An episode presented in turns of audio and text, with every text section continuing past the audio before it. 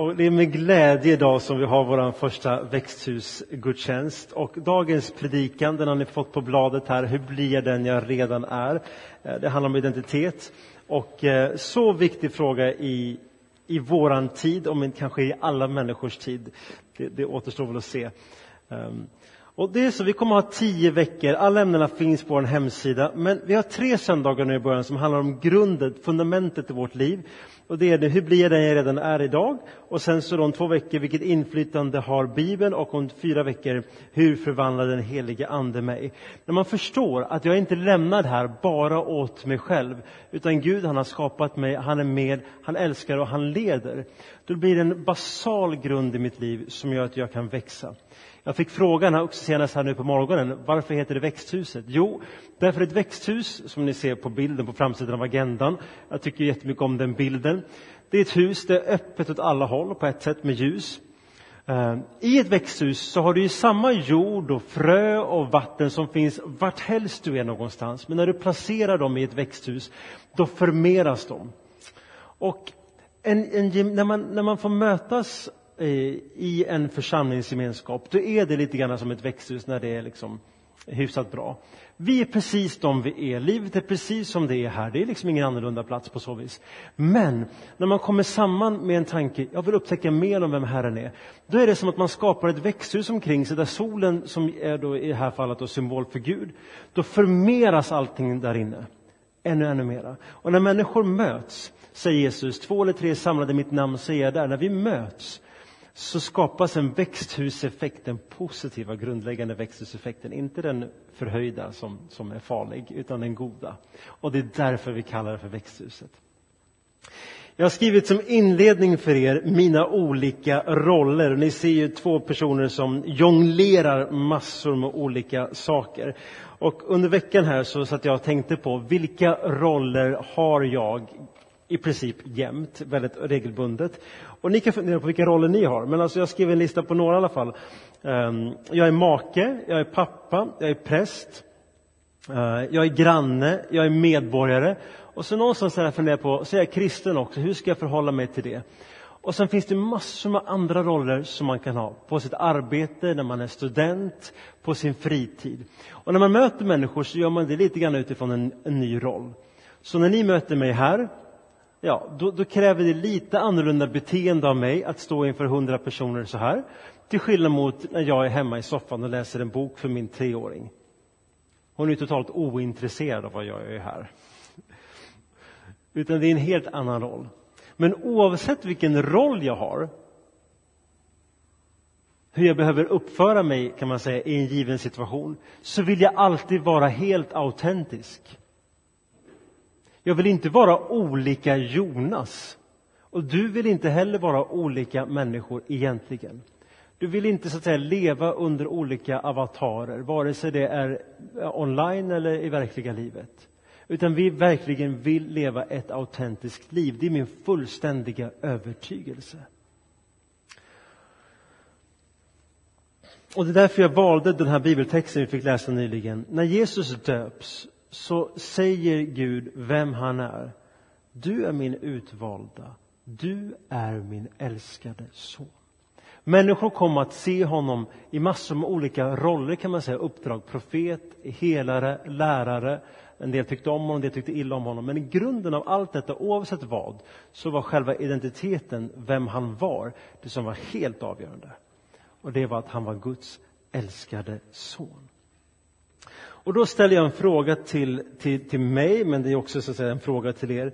Vem formar bilden av mig? Vem formar bilden av dig? Jag tror att det är en väldigt viktig fråga. Ni ser ju en bild där på en person med ett stort frågetecken i huvudet. Så kan man ju känna det ibland. Jag fann vad Barnombudsmannen skrev om detta. Jag tyckte det var en bra formulering. Där står det på deras hemsida så här, att ha en identitet betyder att du har rätt till ett namn, en nationalitet, som svensk eller något annat, och en familj. Det kan man säga vad lagstiftaren menar med vad är identitet. Men när vi ofta tänker på identitet, då är det inte bara de tre sakerna som vi dagligdags nöjer oss med. Så eftersom Barnombudsmannen var riktat ändå mot alla men ändå liksom mer mot barnperspektivet så gick jag in på UMO, en annan hemsida som handlar om ungdom, Eh, som, som sjukvården har om identitet. Och där fanns just den frågan, vem är jag? Vad är min identitet? Och så skriver de så här, lite annorlunda. När du får frågan, vem är du? Kanske du inte vet hur du ska svara. Det finns ju så många saker som gör dig till den du är. En del har du med dig från att du föddes. Andra påverkas av hur din familj är, hur du växer upp, vilka du umgås med och annat som du är med om. Alla de här sakerna är delar av din identitet. Och när du lär dig och är med om nya saker kan du förändras. Man kan fundera då på om, om de här definitionerna liksom är goda eller om de har brister, om det är saker som saknas. Och jag har skrivit till er här, som ni ser på predikobladet, att tidigare var det väldigt tydligt så, och nu menar jag inte bara tidigare som för typ två år sedan, utan tidigare, får nog backa ett par decennier och sen så, så att säga bakåt. Tidigare så var det ju mycket tydligare så att familjen, din släkt, jag ger olika exempel här, Gud, alltså religionen, bodde man inte i ett kristet land så var det andra liksom, eh, Eh, en annan gudsbild. Kyrkan eller samhället som var det som grundlade många viktiga, tunga saker av din identitet. Och jag har skrivit vad jag skulle troligtvis ha hetat förr i världen. Då hade jag hetat Jonas Göransson och inte Jonas Alfon von Betzen, Där folk brukar säga, vad sa du? Hur stavas det? Jo, A-H-L, forn som är forntid, F-O-R-N, V-O-N-B-E-E-T-Z-E-N. Ja, tar alltid lång tid att beställa biljetter. På... I alla fall, så mitt namn hade varit Jonas Göransson. Varför då? Ja, det begriper många snabbt. Därför min pappa heter ju Göran. Och då fick jag ju namn, mitt efternamn formades ju av honom. Varför just Svensson och Andersson blev bestsellers i Sverige, det vet jag inte riktigt. Men det måste ha funnits många som hette Sven helt enkelt. Men ni förstår. Så när människor mötte mig då, eller hade mött mig, då hade de sagt Göransson, ja, ja, Göran, ja, ja. Och då, ja, men han är ju en bra bonde. Han, ja, då, då är det bra för det också. Och jag visste per definition kanske vad jag skulle göra. Det här råkar man ut för någon gång då och då. Ganska sällan att man stöter ihop med någon kanske, ibland gör det. Det händer ju väldigt sällsynt. Att någon, ah, vänta nu, Alfon. Jag tror att jag träffat någon syskon eller någon pappa eller sådär. Ja, så börjar man prata lite med det. Men ni förstår. Men nu är det ju så här att vår identitet som vi är tränade att tänka utifrån den tid vi lever i nu i princip oavsett åldrar, det blir, det blir mer och mer så här, så att säga, ju yngre vi är, det är att vi ska finna vår identitet ifrån insidan. Och det är lite likt det som de skriver på den här hemsidan. Vem är du? Du vet inte hur du ska svara. Det finns så många saker som gör dig till den du är. Det påverkas av din familj och så vidare. Och det här delar din identitet. Men bakom det här så, så förändras din identitet när du lär dig upptäcka nya saker. Är det de skriver. Så nu ska vi få in, finna den från insidan. Och vad händer då? Ja, det här har min presskollega Sylvester verkligen gett mig sådana insikter med. För han är uppvuxen i Sri Lanka, i ett annat typ av land. Det liksom finns andra liksom landsvärderingar. Och sen så kom han till England som 20-åring och så kom han till Sverige som 41-åring. Han har sett olika kulturer. Och det han har uttryckt på ett bra sätt, tycker jag, för mig, som har hjälpt mig att förstå min egen kultur och min egen grej, det är att han sa, i väst nu, sa han, säger så, vi behöver finna från insidan idag. Det som händer då, det är att när vi finner vad vi tror är vår identitet, då måste vi starkt visa den för andra. Och vi vill att andra människor bekräftar den. För om de inte gör det, då blir vi osäkra.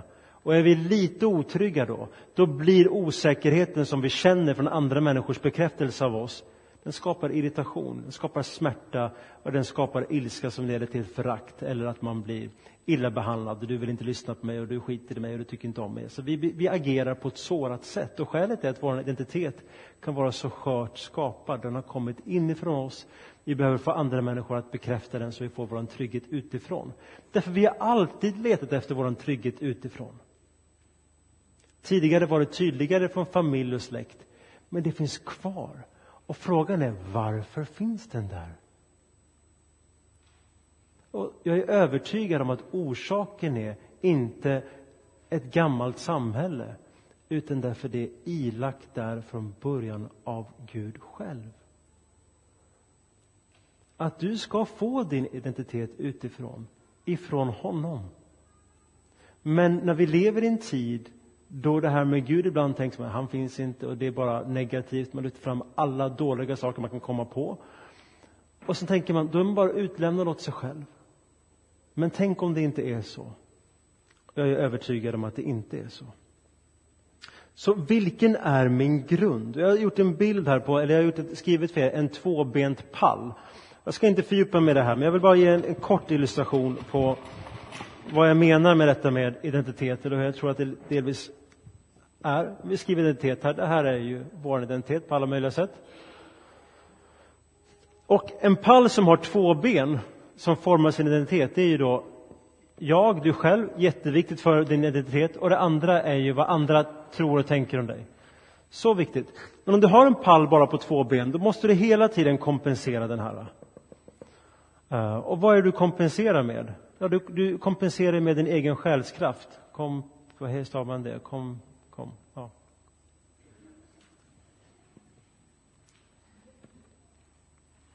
Kom, fick jag blackout? Kompensera. Då behöver du kompensera det här. För det räcker inte bara med vad du skapar inombords och vad andra säger om dig. Vi behöver någonting ytterligare. Det här tror jag är ett av de absolut stora skälen till varför det är så många som har det tufft inombords. Det är inte det enda, absolut inte. Men det är ett väldigt viktigt skäl. Man måste helt enkelt kompensera, för det saknas någon typ av fundament i ens tillvaro. Och då vill jag gå in och förklara kort vad jag tänker och tror och vad vi i kyrkan vågar hävda är det som saknas. Och det ser det ser som punkt tre, eller två menar jag. Vad, vem säger Gud att jag är? Och ni ser en bild av en drönare med en kamera. Jag vill ta upp er på ett litet helikopterperspektiv. I Bibeln så står det så här att hans verk är vi. Hans verk är vi att vi är skapade av Gud. Och jag vill ta med er in i en kort andlig övning som jag kallar för perspektiv. Jag ska inte fördjupa mig så jättemycket i det här. Jag ska ge några förslag. Om det är någon som vill komplettera högt alldeles strax får man gärna göra det. Det går alldeles utmärkt. Ehm. Jag skriver här uppe perspektiv. Och så skriver jag enkelt här nu. Jag skriver samhället här, så drar jag ett streck i mitten och så skriver jag andra kolumnen så skriver jag Gud. Och jag ber om ursäkt om någon tycker att det här är slarvigt. Eh, för det är inte meningen att vara slarvig. Men jag vill ge en bild här. Då är frågan då, vad säger så att säga samhället, citat, om vilka vi är? Vad är det vi lever i för, för typ av värld? Vad är det vi matas med kontinuerligt om vad säger det om oss?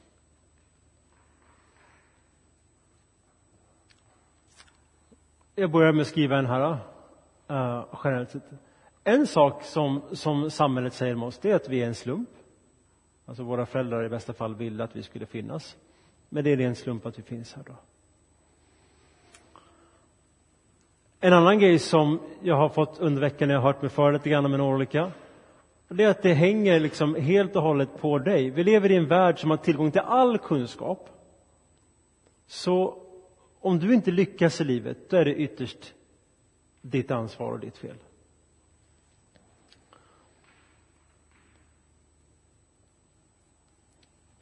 En annan grej som jag har snappat upp under veckan, det är att du är vad du gör. Jag hade ett samtal med en person nyligen i veckan som går igenom en svår kris. Han känner sig obetydlig utifrån att han har ett arbete där han har för lite inflytande. Och det skapar en känsla, jag vill inte ha det så, men jag känner att jag är obetydlig för att det är som det är. Någon som vill komplettera listan? Går det bra? Jag fick inte komma på allting som är dåligt, men det här gör någonting med oss. Om vi, vad vi ändå liksom föds med. Men några alternativ till det här, det är vad Bibeln säger, det är att vi är skapade. Vad händer då med perspektiv av mig om jag inte är en slump? Om jag tänker att ja, jag har stort ansvar i livet, men Gud ger frid och mening som en gåva genom den helige Ande. Och jag är inte, jag är inte vad jag gör, utan jag är, jag är, vet du, jag är skapad med också syften. Och han leder mig, han är alltid med mig. Jag ska inte fördjupa mig mer i det här, men jag vill att ni skulle få se hur viktigt det är att säga, vem är det Herren säger att jag är? I Bibeln så kan vi läsa i alla fall om, om exempelvis om dopet. Och där så talas det tydligt om, om eh, just detta. Om att vi är skapade av Gud, att han är med oss och han leder oss och han förvandlar oss och han också tar hand om oss. Så här står det i Titusbrevet 3, 4. Men när Gud, vår frälsares godhet och kärlek blev uppenbara räddade han oss, inte för att vi gjort några goda rättfärdiga gärningar, utan för att han är barmhärtig. Och han gjorde det med ett bad som återföder och förnyar genom den helige Ande. Ni ska få lyssna på en sång som är ehm, som, där texten kommer på några stödord bara på den här skärmen, så ser man inte skärmen, det gör liksom ingenting. På baksidan har ni texten. Det är en person som har skrivit kan man säga, ett kärleksbrev från Gud utifrån bibelord i Bibeln, rakt av, bara citerade. Ni får med det här hem. Det finns också kopior på persiska och engelska. Här vid välkomnaren Hans här så finns det en, en mapp där om man vill ha texten på engelska eller persiska så kan man hämta det där. Lyssna och låt den här tala till dig på det sätt som, som blir bra för dig. Varsågod Anders.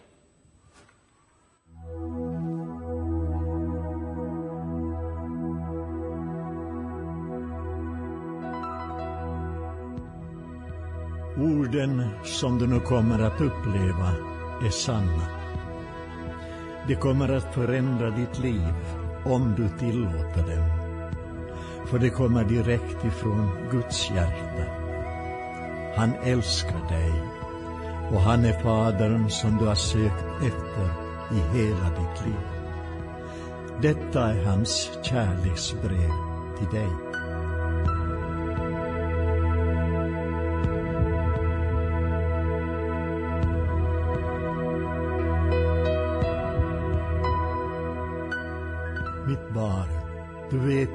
Kanske inte vem jag är, men jag känner dig. Jag vet när du sitter och när du står. Och jag är förtrogen med allt du gör. Till och med varje hårstrå på ditt huvud är räknad. För du blev skapad till min avbild. I mig lever du och rör dig och är till för du är min avgång.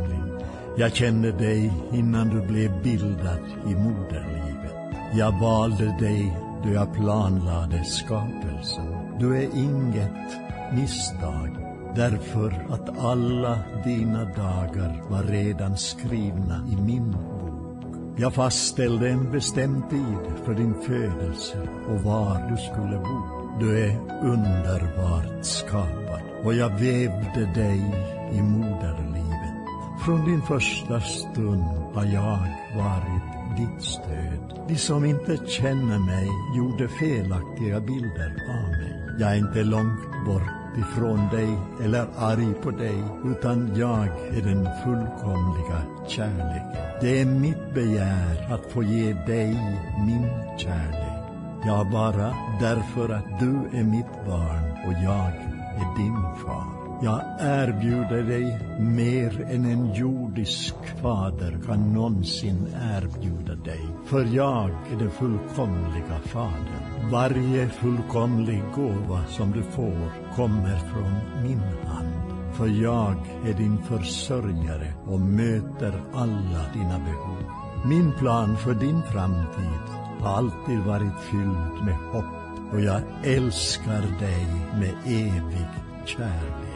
Mina tankar om dig är lika tallösa som sandkornen på stranden. Och jag fröjdar mig över dig med jubel. Och jag vill aldrig sluta att göra dig gott. För du är min dyrbara egendom. Av hela mitt hjärta och all min själ önskar jag att du ska slå rot. Och jag vill visa dig stora och förunderliga ting. När du söker mig med hela ditt hjärta ska du finna mig. Ha din lust i mig och jag vill ge dig vad ditt hjärta begär. För det var jag som gav dig denna önskan. Jag förmår göra långt mer än du kan föreställa dig. För jag är din största uppmuntrare. Jag är också fadern som tröstar dig i dina svårigheter. Jag hör dig och räddar dig ur all din nöd. Som en herde bär ett lamm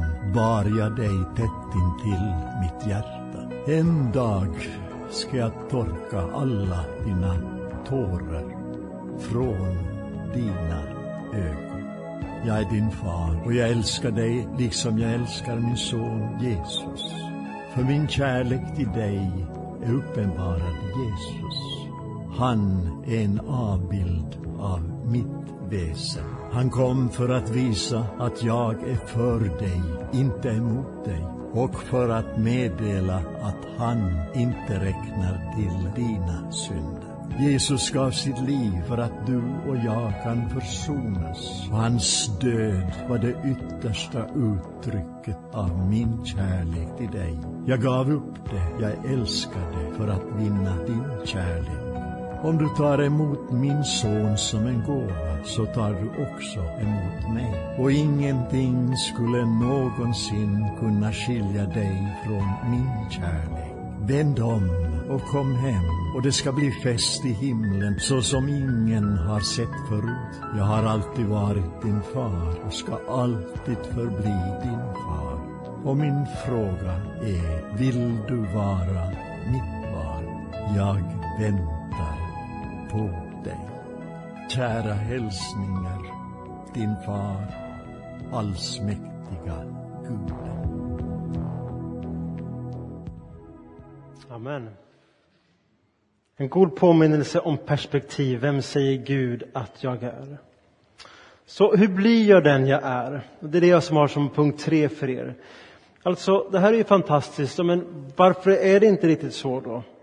I mitt liv. Varför är det så att jag ändå skulle vilja lite mer på Herren, men jag kan inte det. Det blir ändå fel. Och då vill jag att ni ska få förstå att, eller få höra att det finns en kamp mellan oss människor. Bibeln beskriver det som att det finns typ två naturer i varje människa, två typer. Och det ena man kallar för den andliga naturen och det andra vi kallar för den kötsliga naturen. Den andliga, det är själen. Och när vi blir frälsta, då blir vi födda på nytt och, och Gud kommer in med sin heliga Ande i oss.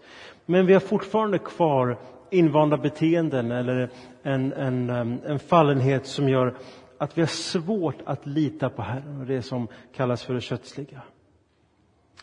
För det är så att själen kan må bra även om kroppen mår dåligt. Det är trots allt faktiskt så. Och jag skulle få läsa en kort sak ifrån er. För det är nämligen så, alla ni som är med i en samtalsgrupp idag eller senare i veckan kommer att få det här häftet om en kristen människas frihet. Den skrevs för 500 år sedan av Martin Luther och det har kommit en ny översättning. Det är bara 20 små A5-sidor. Och vad den beskriver är just det här. Varför kan jag inte lita på Herren när jag så vill? Vad är det som pågår inom mig? Det var det här som tände gnistan som gjorde att mängder av människor blev förnyade i sitt liv och i sin tro fortfarande än in i våra dagar. Och han skriver just om detta på ett väldigt enkelt och klart sätt. Han säger så här, vad hjälper det själen att kroppen är fri, frisk och sund, äter och dricker och lever som den vill? Och motsatsen, vad skadar det själen om kroppen är fängslad, sjuk, matt, hungrar, törstar och får utstå vad den inte vill? Men inget av detta räcker för att göra själen vare sig fri eller fången.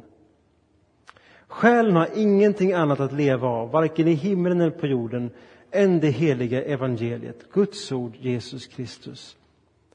Genom evangeliet så lever själen. Så säger Jesus, jag är uppståndelsen och livet, den som tror på mig ska leva om än han nu dör. Så det finns en kamp mellan både själ och kropp.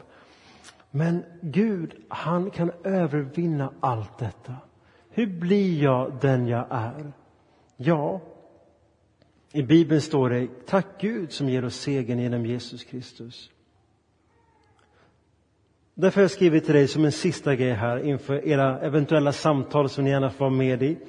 Att hur blir jag den jag är? Genom att påminna din själ om vad Jesus Kristus säger om dig ifrån hans perspektiv. Amen. Så låt vår identitet som påverkas av våra egna tankar, som påverkas av andra och upplevelser, få ha sin grund och vila. Inte som ett ben som ändå är rangligt, utan en djup vila i Guds ord och tankar om dig. Ta oss emot Herrens välsignelse. Herren välsigne dig och bevare dig. Herren låte sitt ansikte lysa över dig och vara dig nådig. Och Herren vände sitt ansikte till dig och giver dig frid. I Guds Faderns och Sonens och den helige Andes namn. Amen.